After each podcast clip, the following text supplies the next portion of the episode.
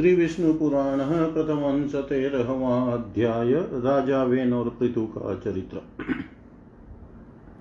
श्री पराशर उवाच ध्रुवचिष्टिं च भव्यं च भव्या शम्भुर्व्यर्जायत शिष्टे राधत सुच्छाया पंचपुत्रान् कल्मषान् रिपुं रिपुञ्जयं विप्रं रिकलं रिकतेजसं रिपो राधत बृहती चाक्षुषं सर्वतेजसम् अजीजनत पुष्करिण्यां वारुण्यां चाक्षुषो मनुं प्रजापतेरात्मजायां विरणस्य महात्मन मनोरजायन्त दश नंगवल्लायां महोजस कन्यायां तपसां श्रेष्ठ वैराजस्य प्रजापते कुरु पुरुषतद्युम्नस्तपस्वी सत्यवांशुची अग्निष्टोमो अतिरात्रश्च सुद्युम्नश्चेति ते नवाभिमन्युश्च दशमो नडवलायां महोजस कुरोरजनयत पुत्रान् षडाग्नेयी महाप्रभान् अंगं सुमनसं ख्यातिं क्रतुमंगीरसं शिविम् अंगात् सुनीतापत्यं वैवेनमेकमजायत प्रजार्थमृषयस्तस्य ममन्तुर्दक्षिणं करम् वेनस्य पाणो मतिते संबभूव मामुने वेन्यो नाम महीपालो य पृथु परिकीर्तित येन दुग्धा मही पूर्वं प्रजानां हितकारणात्।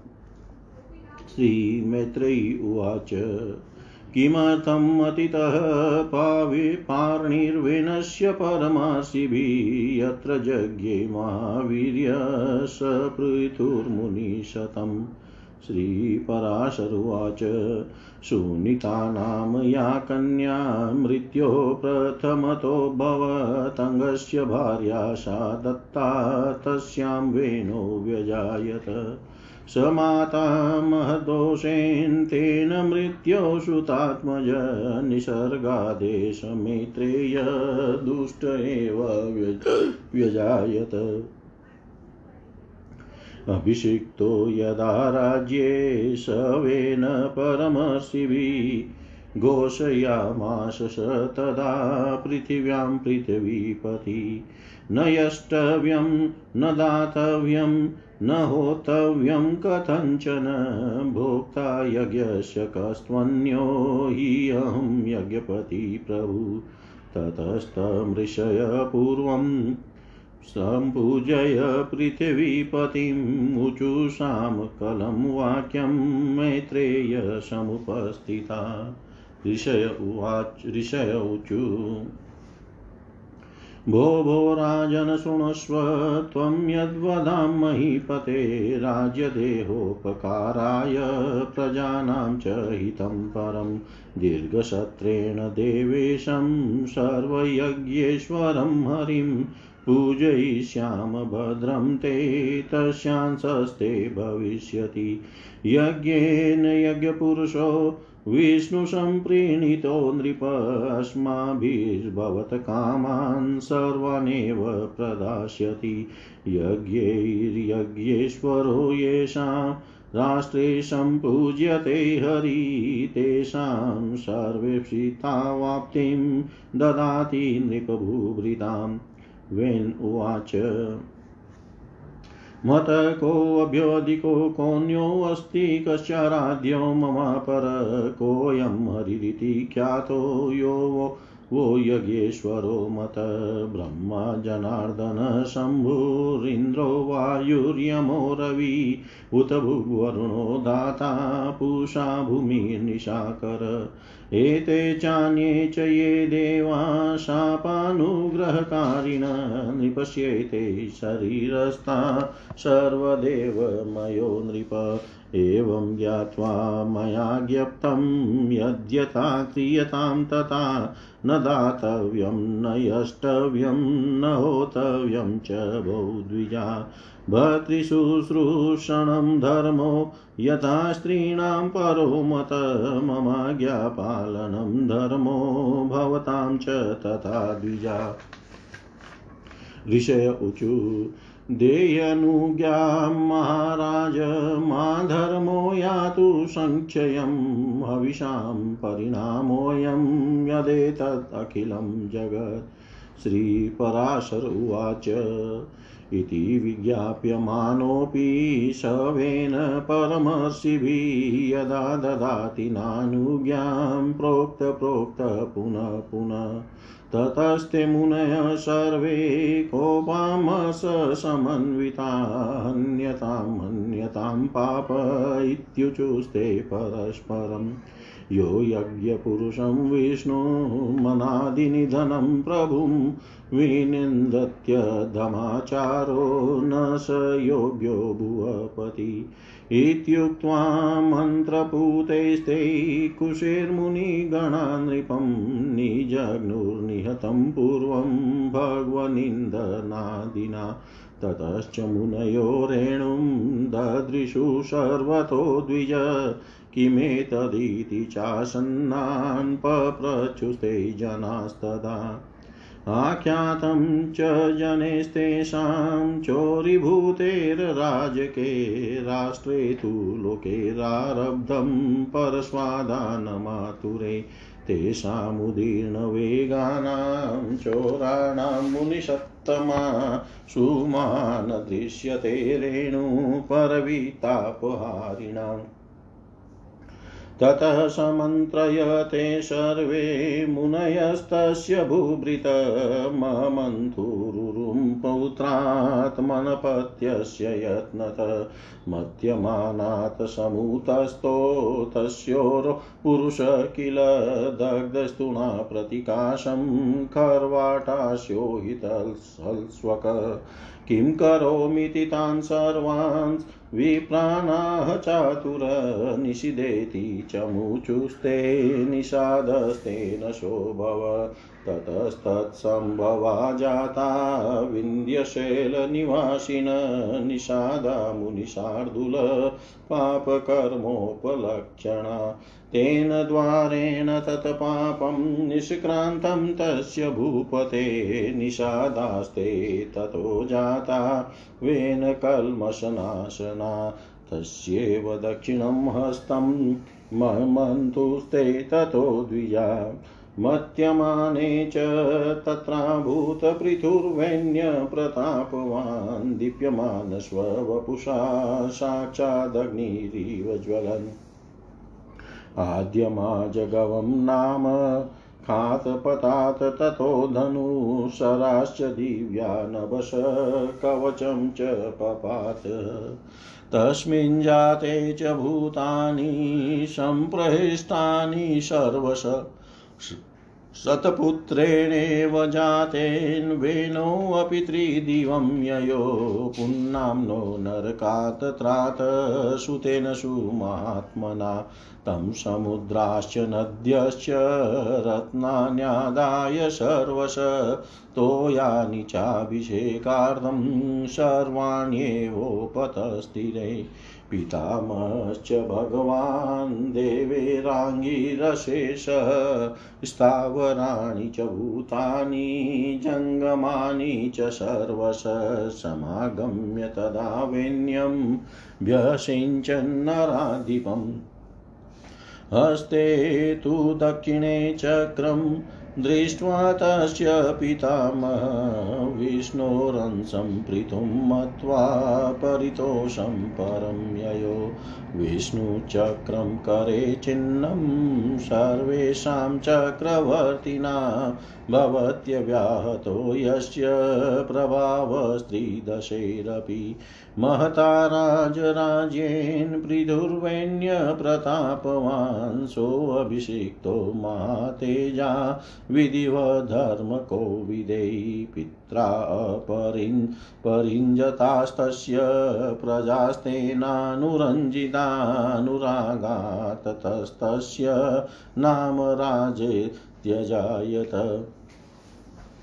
आपस्तस्तंभिरे चास्य समुद्रमभियास्यत पर्वताश्च ददौ मार्गं ध्वजभंगश्च नाभवत् अकृष्टपच्या पृथिवी सिदयन्त्यन्नानि चिन्तया सर्वकामदुभागाव पूटके मधु तस्य वै जातमात्रस्य यज्ञे पेतामहे शुभे सुत्यां समुत्पन्य सोऽत्यै हनिमामति तस्मिन्नेव महायज्ञे यज्ञे प्राज्ञोऽतमागध प्रोक्तो तदा मुनिवरेस्तावुभो सुतमागधो स्तूयतामेष नृपति पृथुर्वैन्यसुतमागधो स्तूयतामेष नृपति पृथुवैन्यप्रतापवान् कमेतदनुरूपं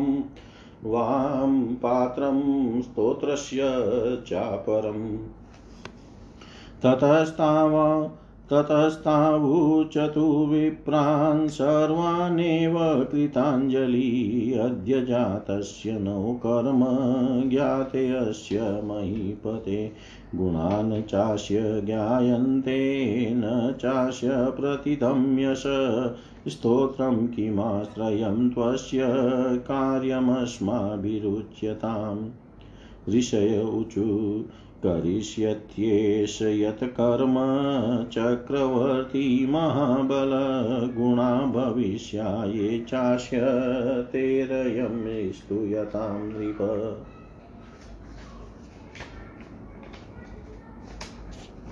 श्रीपराशर उवाच ततः स नृपतिस्तोषं तच्छ्रुत्वा परमं ययो सद्गुणैश्लाघ्यतामेति तस्माल्लभ्या गुणा मम तस्माद्य दद्य स्तोत्रेण गुणनिर्वर्णनं त्विमो करिष्येते करिष्यामि तदेवाहं समाहितः यदि मौ वर्जनीयं च किञ्चिदत्र वदिष्यत तदहं वर्जयिष्यामित्येवं चक्रे मतिं नृप अततो चक्रतु स्तोत्रं कृतोर्वैन्यस्य धीमत भविष्ये कर्मभिः सम्यक् सुस्वरो सुतमागधो सत्यवागदानशीलोऽयं सत्यसन्धो नरेश्वर लिङ्मान्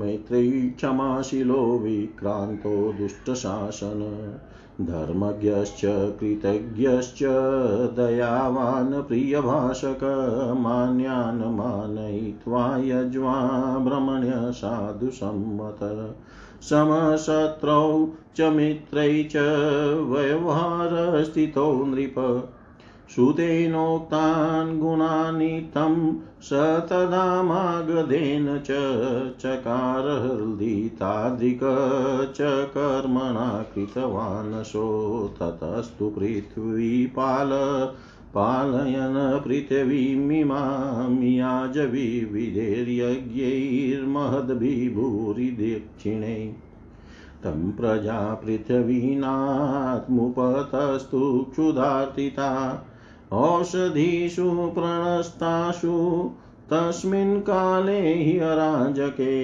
तमुचुस्ते नता पृष्टास्तत्रागमनकारणम् प्रजा उचु राजके नृपश्रेष्ठ धरित्र्या सकलौषधी ग्रस्तास्तत क्षयं यान्ति प्रजा सर्वा प्रजेश्वर त्वन्नो वृत्तिप्रदो दात्रा प्रजापालो निरूपित देहि न च्युतपरितानां प्रजानां जीवनौषधी श्रीपराशरुवाच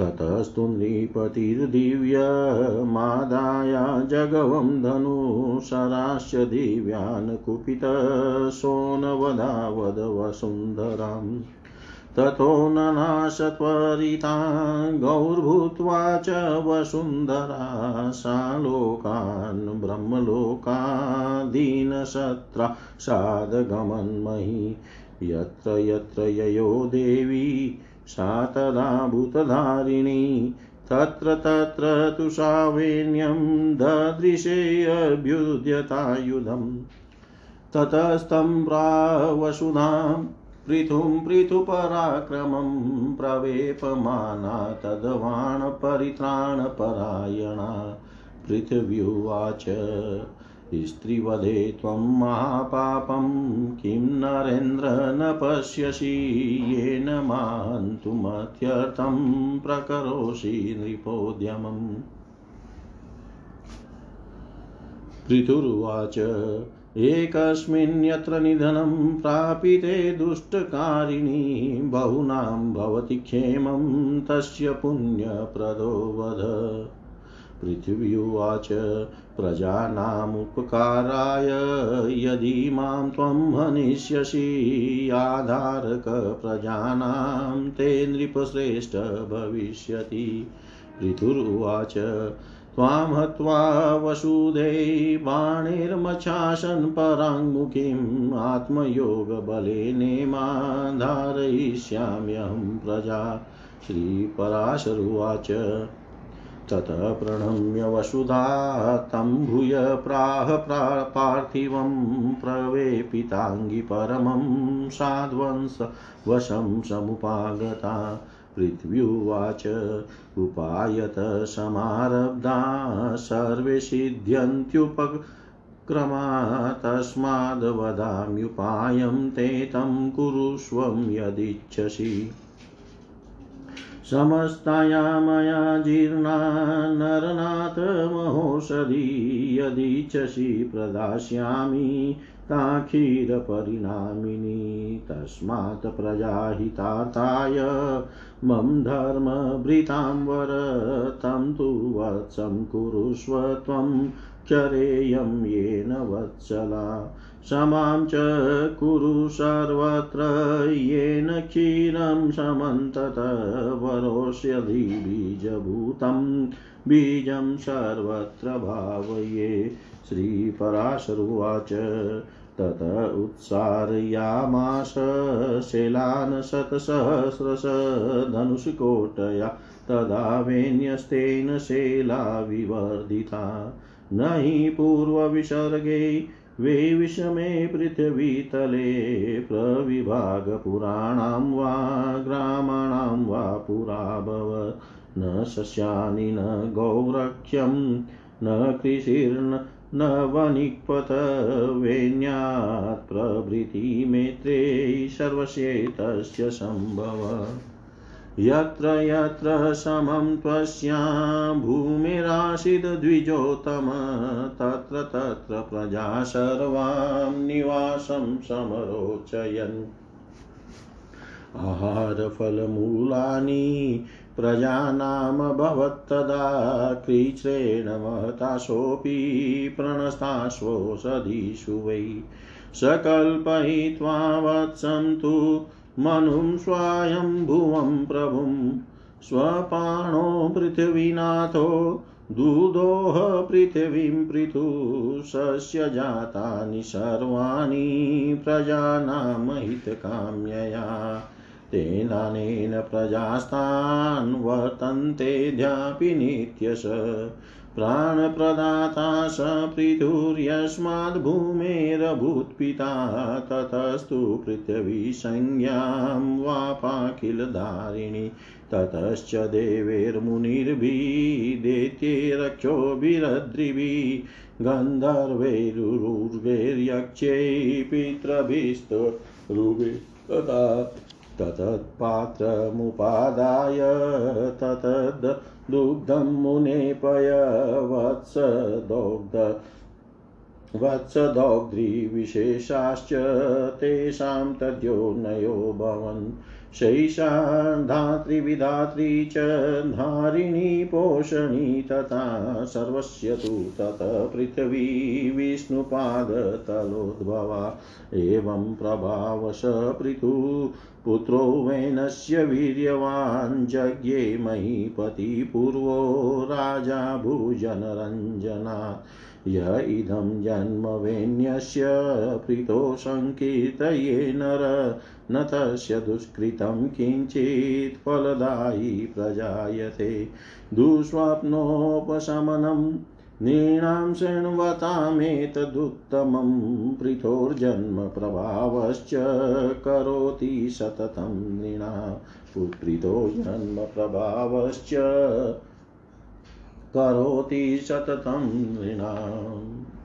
श्री पराशर जी बोले, हे मैत्रेय, ध्रुव से उसकी पत्नी ने सृष्टि और भव्य को उत्पन्न किया और भव्य से शंभु का जन्म हुआ तथा सृष्टि के द्वारा उसकी पत्नी सुछाया ने रिपु रिपुंजय विप्र वृकल और वृकतेजा नामक 5 निष्पाप पुत्र उत्पन्न किए। उनमें से रिपु के द्वारा बृहति के गर्भ से महातेजस्वी चाक्षुष का जन्म हुआ। चाक्षुष ने अपनी भार्या पुष्करणी से, जो वर्णकुल में उत्पन्न और महात्मा विनन प्रजापति की पुत्री थी, मनु को उत्पन्न किया, जो छठे मनवंतर के अधिपति हुए। तपस्वियों में श्रेष्ठ मनु से वैराज प्रजापति की पुत्री नडवला के गर्भ से 10 महातेजस्वी पुत्र उत्पन्न हुए। नडवला से कुरु, पुरु, शतद्युम्न, तपस्वी, सत्यवान, शुचि, अग्निष्टोम, अतिरात्र तथा नववा शुद्युम्न और 10वां अभिमन्यु इन महातेजस्वी पुत्रों का जन्म हुआ। कुरु के द्वारा उसकी पत्नी आग्नेयी ने अंग, सुमना, ख्याति, क्रतु, अंगिरा और शिवी इन 6 परम तेजस्वी पुत्रों को उत्पन्न किया। अंग से सुनीता के वैन नामक पुत्र उत्पन्न हुआ। ऋषियों ने उस वैन के दाहिने हाथ का संतान के लिए मंथन किया था। हे महामुने, वैन के हाथ का मंथन करने पर उससे वैन्य नामक महीपाल उत्पन्न हुए, जो पृथु नाम से विख्यात है और जिन्होंने प्रजा के हित के लिए पूर्व काल में पृथ्वी को दूहा था। श्री मैत्रेय जी बोले, हे मुनिश्रेष्ठ, परमर्षियों ने वैन के हाथ को क्यों मथा, जिससे महापराक्रमी पृथु का जन्म हुआ। श्री पराशर जी बोले, हे मुने, मृत्यु की सुनीता नाम वाली जो प्रथम पुत्री थी, वह अंग को पत्नी रूप से दी ब्याही गई थी, उसी से वैन का जन्म हुआ। हे मैत्रेय, वह मृत्यु की कन्या पुत्र अपने मातामह नाना के दोष से स्वभाव से ही दुष्ट प्रकृति हुआ। उस वैन का जिस समय महर्षियों द्वारा राजपद पर अभिषेक हुआ, उसी समय उस पृथ्वी पति ने संसार भर में यह घोषणा कर दी कि भगवान यज्ञ पुरुष मैं ही हूँ, मुझसे अतिरिक्त यज्ञ का भोक्ता और स्वामी हो ही कौन सकता है। इसलिए कभी कोई यज्ञ दान और हवन आदि न करे। हे मैत्रेय, तब ऋषियों ने उस पृथ्वी पति के पास उपस्थित हो पहले उसकी खूब प्रशंसा कर सांत्वना युक्त मधुर वाणी से कहा। ऋषिगण बोले, हे राजन, हे पृथ्वी पते, तुम्हारे राज्य और देह के उपकार तथा प्रजा के हित के लिए हम जो बात कहते हैं सुनो, तुम्हारा कल्याण हो। देखो, हम बड़े बड़े यज्ञों द्वारा जो सर्व यज्ञेश्वर देवाधिपति भगवान हरि का पूजन करेंगे, उसके फल में से तुमको भी 6वां भाग मिलेगा। हे नृप, इस प्रकार यज्ञों के द्वारा यज्ञ पुरुष भगवान विष्णु प्रसन्न होकर हम लोगों के साथ तुम्हारी भी सकल कामनाएं पूर्ण करेंगे।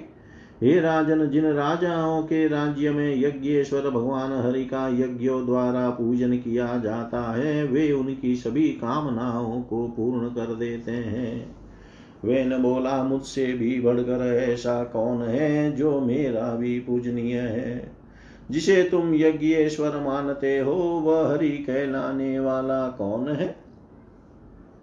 ब्रह्मा, विष्णु, महादेव, इंद्र, वायु, यम, सूर्य, अग्नि, वरुण, धाता, पूषा, पृथ्वी और चंद्रमा तथा इनके अतिरिक्त और भी जितने देवता शाप और कृपा करने में समर्थ हैं, वे सभी राजा के शरीर में निवास करते हैं। इस प्रकार राजा सर्वदेवमय है। हे ब्राह्मणों, ऐसा जानकर मैंने जो कुछ आज्ञा की है वैसा ही करो। देखो कोई भी दान यज्ञ और हवन आदि न करे। हे द्विजगण, स्त्री का परम धर्म जैसे अपने पति की सेवा करना ही माना गया है, वैसे ही आप लोगों का धर्म भी मेरी आज्ञा का पालन करना ही है। ऋषिगण बोले, महाराज आप ऐसी आज्ञा दीजिए जिससे धर्म का क्षय नहीं हो। देखिए यह सारा जगत हवि यज्ञ में हवन की हुई सामग्री का ही परिणाम है।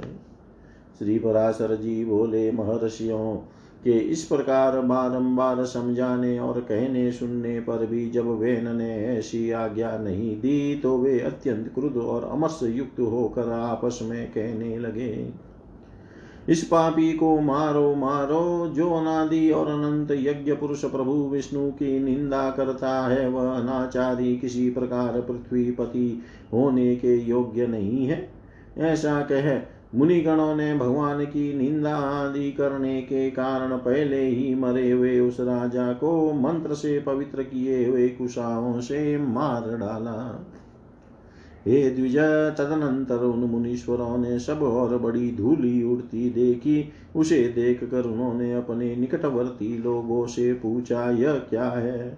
उन पुरुषों ने कहा, राष्ट्र के राजाहीन हो जाने से दिन दुखिया लोगों ने चोर बनकर दूसरों का धन लूटना आरंभ कर दिया है। हे मुनिवरों, उन तीव्र वेग वाले परधनहारी चोरों के उत्पात से ही यह बड़ी भारी धूली उड़ती दिख रही है। तब उन सब मुनीश्वरों ने आपस में सलाह कर उस पुत्रहीन राजा की जंगा का पुत्र के लिए यत्न पूर्वक मंथन किया। उसकी जंगा के मथने पर उससे एक पुरुष उत्पन्न हुआ जो जले ठूंठ के समान काला, अत्यंत नाटा और छोटे मुख वाला था। उससे उसने अति आतुर होकर उन सब ब्राह्मणों से कहा, मैं क्या करूं? उन्होंने कहा, निशिद बैठ। अतः वह निषाद कहलाया। इसलिए हे मुनि शार्दुल, उससे उत्पन्न हुए लोग विंध्याचल निवासी पाप परायण निषाद गणु हुए। उस निषाद रूप द्वार से राजा वैन का संपूर्ण पाप निकल गया। अतः निषाद गण वैन के पापों का नाश करने वाले हुए। फिर उन ब्राह्मणों ने उसके दाएं हाथ का मंथन किया। उसका मंथन करने से परम प्रतापी वेन सुवन पृथु प्रकट हुए, जो अपने शरीर से प्रज्वलित अग्नि के समान दे दीप्यमान थे। इसी समय आज गव नामक आद्य सर्वप्रथम धनुष और दिव्यमान तथा कवच आकाश से गिरे। उनके उत्पन्न होने से सभी जीवों को अति आनंद हुआ और केवल सत्पुत्र के जन्म लेने से वेन भी स्वर्गलोक को चला गया। इस प्रकार महात्मा पुत्र के कारण ही उसकी पुम अर्थात नरक से रक्षा हुई। महाराज पृथु के अभिषेक के लिए सभी समुद्र और नदियां सब प्रकार के रत्न और जल लेकर उपस्थित हुए। उस समय आंगिरस देवगणों के सहित पितामह ब्रह्मा जी ने और समस्त स्थावर जंगम प्राणियों ने वहां आकर महाराज वैन पुत्र का राज्याभिषेक किया। उनके दाहिने हाथ में चक्र का चिन्ह देख कर उन्हें विष्णु का अंश जान पितामह ब्रह्मा जी को परम आनंद हुआ। यह श्री विष्णु भगवान के चक्र का चिन्ह सभी चक्रवर्ती राजाओं के हाथ में हुआ करता है। उनका प्रभाव कभी देवताओं से भी कुंठित नहीं होता। इस प्रकार महातेजस्वी और परम प्रतापी वेन पुत्र धर्म कुशल महानुभावों द्वारा विधि पूर्वक अति महान राज राजेश्वर पद पर अभिषिक्त हुए। जिस प्रजा को पिता ने अपरक्त अप्रसन्न किया था उसी को उन्होंने अनुरंजित प्रसन्न किया। इसलिए अनुरंजन करने से उनका नाम राजा हुआ। जब वे समुद्र में चलते थे तो जल बहने से रुक जाता था, पर्वत उन्हें मार्ग देते थे और उनकी ध्वजा कभी भंग नहीं हुई। पृथ्वी बिना जोते बोए धान्य पकाने वाली थी, केवल चिंतन मात्र से ही अनसिद्ध हो जाता था। गौएं कामधेनु रूपा थी और पत्ते पत्ते में मधु भरा रहता था। राजा पृथु ने उत्पन्न होते ही पेतामह यज्ञ किया। उसे सोमाभिषव के दिन सुति सोमाभिषव भूमि से महामती सूत की उत्पत्ति हुई। उसी महायज्ञ में बुद्धिमान मागध का भी जन्म हुआ। तब मुनिवरों ने उन दोनों सुत और मागधों से कहा, तुम इन प्रतापवान वेन पुत्र महाराज पृथु की स्तुति करो, तुम्हारे योग्य यही कार्य है और राजा भी स्तुति के ही योग्य है। तब उन्होंने हाथ जोड़कर सब ब्राह्मणों से कहा, ये महाराज तो आज ही उत्पन्न हुए हैं, हम इनके कोई कर्म तो जानते ही नहीं है। अभी इनके न तो कोई गुण प्रकट हुए हैं और न यश ही विख्यात हुआ है, फिर कहिए हम किस आधार पर इनकी स्तुति करें। ऋषिगण बोले, हे महाबली चक्रवर्ती महाराज, भविष्य में जो जो कर्म करेंगे और इनके जो जो भावी गुण होंगे उन्हीं से तुम इनका स्तवन करो। श्री पराशर जी बोले, यह सुनकर राजा को भी परम संतोष हुआ। उन्होंने सोचा, मनुष्य सद्गुणों के कारण ही प्रशंसा का पात्र होता है, अतः मुझको भी गुणोपार्जन करने चाहिए। इसलिए अब स्तुति के द्वारा ये जिन गुणों का वर्णन करेंगे मैं भी सावधानता पूर्वक वैसा ही करूँगा। यदि यहाँ पर ये कुछ त्याज्य अवगुणों को भी कहेंगे तो मैं उन्हें त्यागूंगा। इस प्रकार राजा ने अपने चित्त में निश्चय किया। तदनंतर उन सूत और मागध दोनों ने परम बुद्धिमान वेद नंदन महाराज पृथु का उनके भावी कर्मों के आश्रय से स्वर सहित भली प्रकार स्तवन किया। उन्होंने कहा, ये महाराज सत्यवादी, दानशील, सत्य मर्यादा वाले, लज्जाशील, सुहृदय, क्षमाशील, पराक्रमी और दुष्टों का दमन करने वाले हैं। ये धर्मज्ञ, कृतज्ञ, दयावान, प्रियभाषी, माननीयों को मान देने वाले, यज्ञपरायण, ब्रह्मण्य, साधु, समाज में सम्मानित और शत्रु तथा मित्र के साथ समान व्यवहार करने वाले हैं। इस प्रकार सूत और मागध के कहे हुए गुणों को उन्होंने अपने चित्त में धारण किया और उसी प्रकार के कार्य किए। तब उन पृथ्वी पति ने पृथ्वी का पालन करते हुए बड़ी बड़ी दक्षिणाओं वाले अनेकों महान यज्ञ किए। अराजकता के समय औषधियों के नष्ट हो जाने से भूख से व्याकुल हुई प्रजा पृथ्वीनाथ पृथु के पास आई और उनके पूछने पर प्रणाम करके उनसे अपने आने का कारण निवेदन किया। प्रजा ने कहा, हे प्रजापति नृपश्रेष्ठ, अराजकता के समय पृथ्वी ने समस्त औषधियाँ अपने में लीन कर ली है, अतः आपकी संपूर्ण प्रजा क्षीण हो रही है। विधाता ने आपको हमारा जीवनदायक प्रजापति बनाया है, अतः क्षुधा रूप महारोग से पीड़ित हम प्रजाजनों को आप जीवन रूप औषधि दीजिए। श्री पराशर जी बोले, यह सुनकर महाराज पृथु अपना आजगव नामक दिव्य धनुष और दिव्य बाण लेकर अत्यंत क्रोध पूर्वक पृथ्वी के पीछे दौड़े। तब भय से अत्यंत व्याकुल हुई पृथ्वी गौ का रूप धारण कर भागी और ब्रह्मलोक आदि सभी लोकों में गई। समस्त भूतों को धारण करने वाली पृथ्वी जहाँ जहाँ भी गई वहीं वहीं उसने वैन पुत्र पृथु को शस्त्र संधान किए अपने पीछे आते देखा।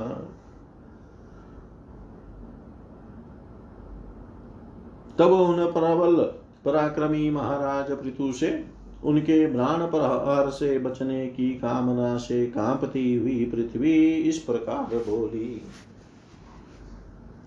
पृथ्वी ने कहा, हे राजेंद्र, क्या आपको स्त्री भदवध का महापाप नहीं दिख पड़ता?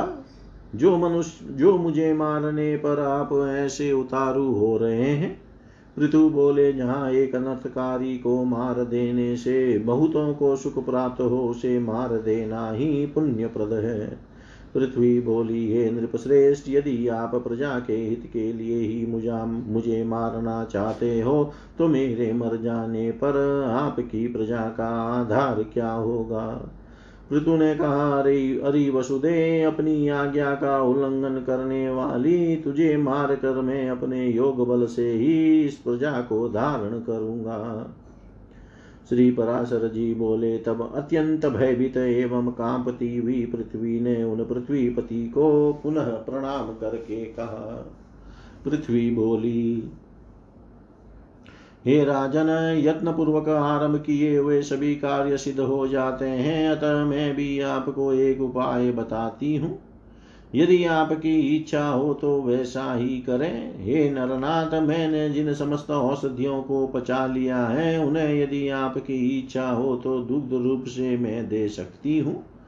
अतः हे धर्मात्माओं में श्रेष्ठ महाराज, आप प्रजा के हित के लिए कोई ऐसा वत्स बछड़ा बनाइए जिससे वात्सल्य वश में उन्हें दुग्ध रूप से निकाल सकूं, और मुझको आप सर्वत्र समतल कर दीजिए जिससे मैं उत्तमोत्तम औषधियों को बीज रूप दुग्ध को सर्वत्र उत्पन्न कर सकूं। श्री पराशर जी बोले, तब महाराज पृथु ने अपने धनुष की कोटि से सैकड़ों हजारों पर्वतों को उखाड़ा और उन्हें एक स्थान पर इकट्ठा कर दिया। इससे पूर्व पृथ्वी के समतल न होने से पूर्व और ग्राम आदि का कोई नियमित विभाग नहीं था। हे मैत्रेय, उस समय अन्न, गौरक्षा, कृषि और व्यापार का भी कोई क्रम न था। यह सब तो वैन पुत्र पृथु के समय से ही आरंभ हुआ है। हे द्विजोतम, जहाँ जहाँ भूमि समतल थी वहीं वहीं पर प्रजा ने निवास करना पसंद किया। उस समय तक प्रजा का आहार केवल फल मूलादि ही था, वह भी औषधियों के नष्ट हो जाने से बड़ा दुर्लभ हो गया था। तब पृथ्वीपति पृथु ने स्वयंभू मनु को बछड़ा बनाकर अपने हाथ में ही पृथ्वी से प्रजा के हित के लिए समस्त धान्यों को दुआ। हे तात, उसी अन्न के आधार से अब भी सदा प्रजा जीवित रहती है। महाराज पृथु प्राण दान करने के कारण भूमि के पिता हुए, इसलिए उस सर्वभूत धारिणी को पृथ्वी नाम मिला। हे मुने, फिर देवता, मुनि, दैत्य, राक्षस, पर्वत, गंधर्व, सर्प, यक्ष और पितृगणा आदि ने अपने अपने पात्रों में अपना अभिमत दूध दुआ तथा दूने वालों के अनुसार उनके सजातीय ही दोग्धा और वत्स आदि हुए। इसीलिए विष्णु भगवान के चरणों से प्रकट हुई यह पृथ्वी ही सबको जन्म देने वाली, बनाने वाली तथा धारण और पोषण करने वाली है। इस प्रकार पूर्व काल में वेन के पुत्र महाराज पृथु ऐसे प्रभावशाली और वीर्यवान हुए, प्रजा का रंजन करने के कारण वे राजा कहलाए। जो मनुष्य महाराज पृथु के इस चरित्र का कीर्तन करता है, उसका कोई भी दुष्कर्म फलदायी नहीं होता। पृथु का यह अत्युत्तम जन्म वृतांत और उनका प्रभाव अपने सुनने वाले पुरुषों के दुष्सपनों को सर्वदा शांत कर देता है। इति श्री विष्णु पुराणे प्रथमे अंशे त्रयोदशो अध्याय सर्वं श्री शाम सदाशिवार्पणमस्तु। ओम विष्णवे नमः, ओम विष्णवे नमः, ओम विष्णवे नमः। श्री विष्णु पुराण प्रथम अंश 14वां अध्याय प्राचीन बहिर का जन्म और प्रचेताओं का भगवदाराधन। श्री पराशर उवाच, प्रीतो पुत्रो तु धर्मज्ञो जज्ञाते अंतर्धिवादिनो शिखंडिनी हविधानम् अंतर्धानाद्वया वैजायत हविधानात् षडाग्नेः धिष्णा अनयत् सुतान् प्राचीन बहिर्षं शुक्रं गयं कृष्णं वृजा जिनो प्राचीन बहिर्भर्गवान् महानाशित प्रजापति हविर्धानान् महाभाग येन संवर्धिता प्रजा प्राचीनाग्रा कुशास्तस्य पृथिव्यां विश्रुता मुने प्राचीन बहिर्भवत्ख्यातो भूयि महाबल समुद्रतन यायां तु कृतदारो महीपति महतस्तपसः पारे सवर्णायां महामते सवर्णादत सामुद्री दश प्राचीन बहिषा सर्वे प्रचेतसो नाम धनुर्वेदस्य पारगा पृथक् धर्मचरणास्तैरतप्यन्त महतप दशवसहस्राणि समुद्रसलिललेशया। श्रीमैत्रेयी उवाच, यदर्थं ते महात्मानस्तपस ते भू महामुने प्रचेतस समुद्रां भस्ये तदा ख्यातु महर्षि। श्रीपराशर उवाच, पित्रा प्रचेतस प्रोक्ता प्रजातममितात्मना प्रजापति नियुक्तेन बहुमान पुरस्सरम् प्राचीन बहिर्वाच ब्रह्मणादेव देवेन समादिष्टोऽस्म्यहं सुता प्रजा समर्धन्नी आस्ते मया चोक्तं तथेति तन्मम प्रीतये पुत्रा प्रजावृद्धि मतन्द्रिता कुरुध्वं माननीया वः सम्यगाज्ञा प्रजापते श्रीपराशरुवाच ततस्ते तत्पितुः श्रुत्वा वचनं नृपनन्दना तदेति उक्त्वा च त्वं भूय पप्रचु पितरं मुने प्रचेतस ऊचु येन तान् प्रजावृद्धौ समर्थः कर्मणा वयं भवेम ततः समस्तं न कर्म व्याख्यातुमर्हसि।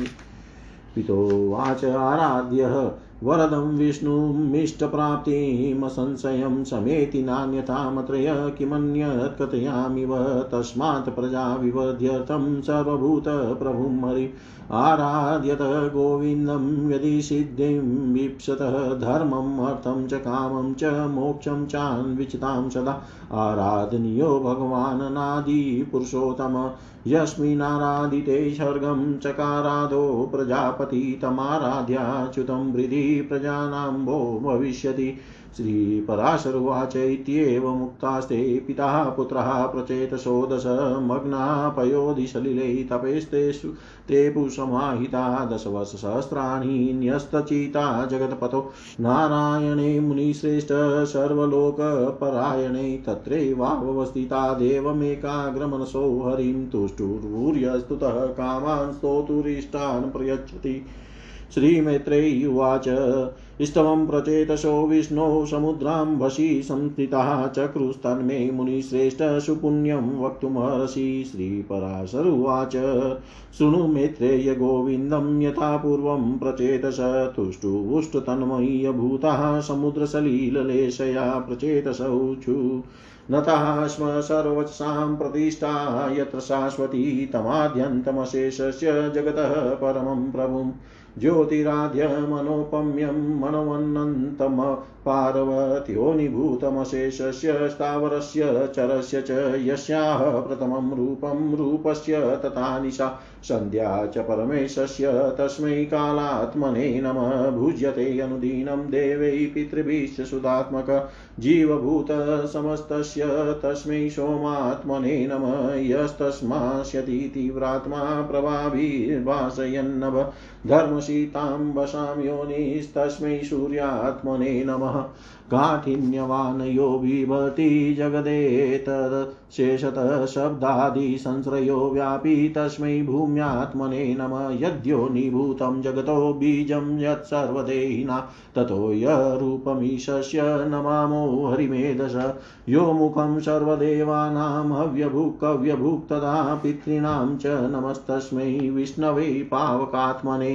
पञ्चधावस्थितो देहे यच्चेष्टा कुरुते अनिशम् आकाशयो योनिर्भगवांस्तस्मै वायवात्मने नमः। अवकाशं शेषाणां भूतानां य प्रयच्छति अनन्तमूर्तिमान् तस्मै व्योमात्मने नमः।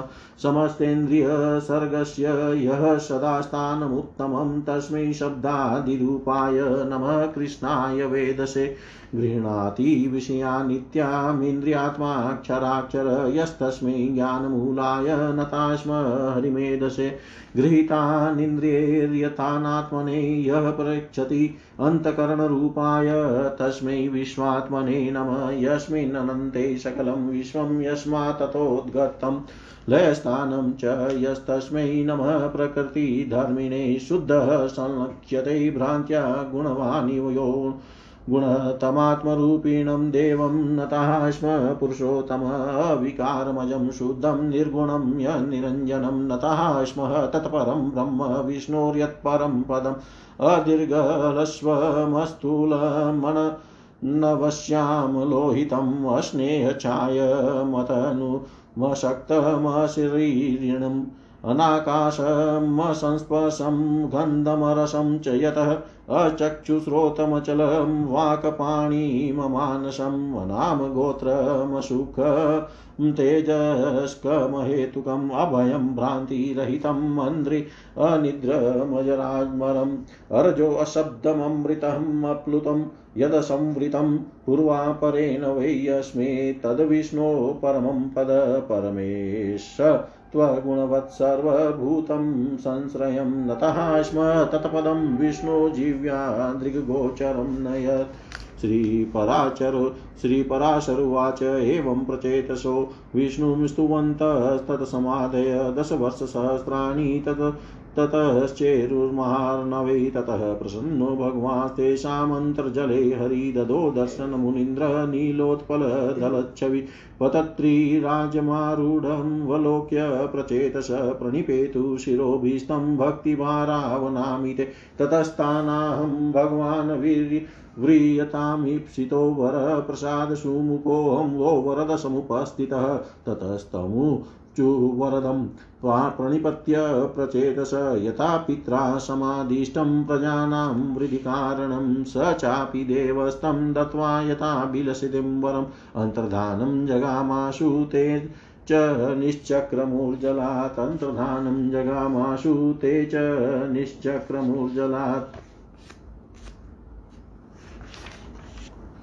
श्री पराशर जी बोले, हे मैत्रेय, पृथु के अंतर्धान और वादी नामक दो धर्मज्ञ पुत्र हुए। उनमें से अंतर्धान से उसकी पत्नी शिखंडी ने हविर्धान को उत्पन्न किया। हविर्धान से अग्निकुलिना, धिष्णा से प्राचीन ब्रही, शुक्र, गय, कृष्ण, व्रज और अजिन ये 6 पुत्र उत्पन्न हुए। हे महाभाग, हविर्धान से उत्पन्न हुए भगवान प्राचीन ब्रही एक महान प्रजापति थे, जिन्होंने यज्ञ के द्वारा अपनी प्रजा की बहुत वृद्धि की।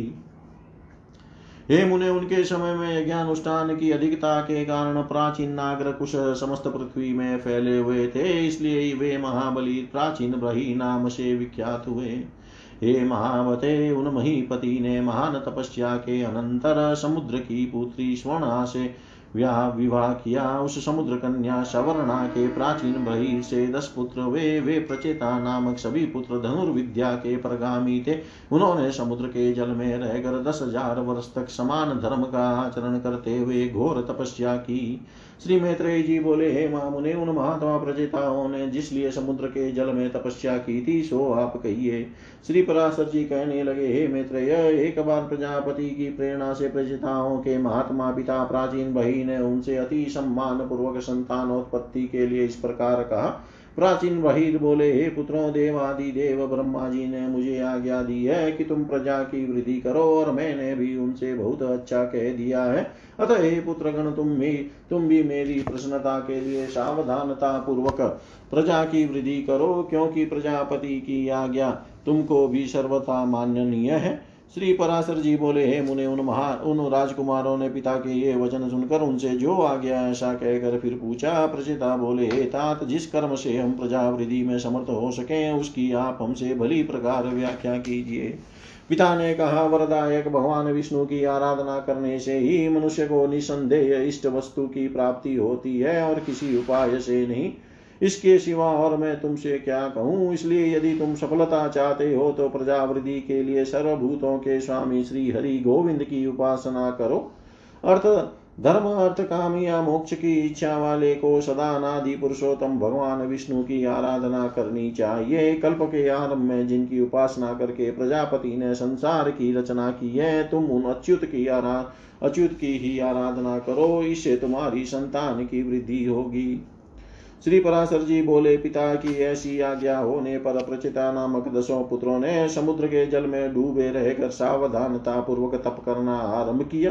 हे मुनिश्रेष्ठ, सर्वलोकाश्रय जगतपति श्री नारायण ने चित्त लगाए उन्होंने 10,000 वर्ष तक वहीं जल में ही स्थित हो रहकर देवादि देव श्री हरि की एकाग्रचित से स्तुति की, जो अपनी स्तुति की जाने पर स्तुति करने वालों की सभी कामनाएं सफल कर देते हैं। श्री मैत्रेय जी बोले, हे मुनिश्रेष्ठ, समुद्र के जल में स्थित रहकर प्रचेताओं ने भगवान विष्णु की जो अति पवित्र स्तुति की थी, वह कृपया मुझसे कहिए। श्री पराशर जी बोले, हे मैत्रेय, पूर्व काल में समुद्र में स्थित रहकर प्रचेताओं ने तन्मय भाव से श्री गोविंद की जो स्तुति की, वह सुनो। प्रचेताओं ने कहा, जिनमें संपूर्ण वाक्यों की नित्य प्रतिष्ठा है, अर्थात जो संपूर्ण वाक्यों के एकमात्र प्रतिपाद्य है, तथा जो जगत की उत्पत्ति और प्रलय के कारण है, उन निखिल जगन्नायक परम प्रभु को हम नमस्कार करते हैं, जो आद्य ज्योति स्वरूप अनुपम मनु अनंत अपार और समस्त चराचर के कारण है, तथा जिन रूपहीन परमेश्वर के दिन रात्रि और संध्या ही प्रथम रूप है, उन काल स्वरूप भगवान को नमस्कार है। समस्त प्राणियों के जीवन रूप जिनके अमृतमय स्वरूप को देख और पितृगण नित्य प्रति भोगते हैं उन सोम स्वरूप प्रभु को नमस्कार है, जो तीक्ष्ण स्वरूप अपने तेज से आकाश मंडल को प्रकाशित करते हुए अंधकार को भक्षण कर जाते हैं तथा जो घाम शीत और जल के उद्गम स्थान है उन सूर्य स्वरूप नारायण को नमस्कार है, जो कठिनता युक्त होकर इस संपूर्ण संसार को धारण करते हैं और श्रद्धा आदि पांचों विषयों के आधार पर तथा व्यापक है उन भूमि रूप भगवान को नमस्कार है, जो संसार का योनि रूप है और समस्त देहधारियों का बीज है। भगवान हरि के उस जल स्वरूप को हम नमस्कार करते हैं, जो समस्त देवताओं का हव्य भुक और पितृगण का कव्य भुक मुख है। उस अग्नि स्वरूप विष्णु भगवान को नमस्कार है, जो प्राण पान आदि पांच प्रकार से देह में स्थित होकर दिन रात चेष्टा करता है तथा जिसकी योनि आकाश है। उस वायु रूप भगवान को नमस्कार है, जो समस्त भूतों को अवकाश देता है। उस अनंत मूर्ति और परम शुद्ध आकाश स्वरूप प्रभु को नमस्कार है। समस्त इंद्रिय सृष्टि के जो उत्तम स्थान है उन शब्द स्पर्शादि रूप विधाता श्री कृष्ण चंद्र को नमस्कार है, जो क्षर और अक्षर इंद्रिय रूप से नित्य विषयों को ग्रहण करते हैं। उन ज्ञान मूल हरि को नमस्कार है, इंद्रियों के द्वारा ग्रहण किए विषयों को जो आत्मा के समुख स्थित करता है। उस अंतकरण रूप विश्वात्मा को नमस्कार है, जिस अनंत में सकल विश्व स्थित है, जिससे वह उत्पन्न होता है और जो उसके लय का भी स्थान है। उस प्रकृति स्वरूप परमात्मा को नमस्कार है, जो शुद्ध और निर्गुण होकर भी ब्रह्मवश गुण युक्त से दिखाई देते हैं। उन आत्मस्वरूप पुरुषोत्तम देव को हम नमस्कार करते हैं, जो अविकारी अजन्मा शुद्ध निर्गुण निर्मल और श्री विष्णु का परम पद है। उन ब्रह्म स्वरूप को हम नमस्कार करते हैं, जो न लंबा है न पतला है, न मोटा है न छोटा है और न काला है न लाल है, जो स्नेह द्रव कांति तथा शरीर से रहित एवं अनासक्त और अशरीरी है, अशरीरी जीव से भिन्न है, जो आकाश स्पर्श गंध और रस से रहित तथा आंख कान विहीन अचल एवं जीवा हाथ और मन से रहित है, जो नाम गोत्र सुख और तेज से शून्य तथा कारणहीन है, जिसमें भय भ्रांति निद्रा जरा और मरणहीन अवस्थाओं का भाव है, जो अरज रजो गुण रहित अशब्द अमृत अप्लुत गतिशून्य और असमृत अनाच्छादित है, एवं जिसमें पूर्वापर व्यवहार की गति नहीं है, वही भगवान विष्णु का परम पद है, जिसका ईशान शासन ही परम गुण है, जो सर्वरूप और अनाधार है तथा जीव्या और दृष्टि का अविषय है। भगवान विष्णु के उस परम पद को हम नमस्कार करते हैं। श्री पराशर जी बोले, इस प्रकार श्री विष्णु भगवान में समाधिस्थ होकर प्रचेताओं ने महासागर में रहकर उनकी स्तुति करते हुए 10,000 वर्ष तक तपस्या की। तब भगवान श्री हरि ने प्रसन्न होकर उन्हें खिले हुए नील कमल की सी आभा युक्त दिव्य छवि से जल के भीतर ही दर्शन दिया। प्रचेताओं ने पक्षीराज गरुड़ पर चढ़े हुए श्री हरि को देख कर उन्हें भक्ति भाव के भार से झुके हुए मस्तकों द्वारा प्रणाम किया। तब भगवान ने उनसे कहा, मैं तुमसे प्रसन्न होकर तुम्हें वर देने के लिए आया हूँ, तुम अपना अभिष्ट वर मांगो। तब प्रचेताओं ने वरदायक श्री हरि को प्रणाम कर जिस प्रकार उनके पिता ने उन्हें प्रजावृद्धि के आज्ञा दी थी वह सब उनसे निवेदन की। तदनंतर भगवान उन्हें अभिष्ट वर देकर अंतर्धान हो गए और वे जल से बाहर निकल आए। इति श्री विष्णुपुराणे प्रथमे अंशे 14थोऽध्यायः सर्वं श्रीशां सदाशिवार्पणम् अस्तु। ओम विष्णवे नमः, ओम विष्णवे नमः, ओम विष्णवे नमः।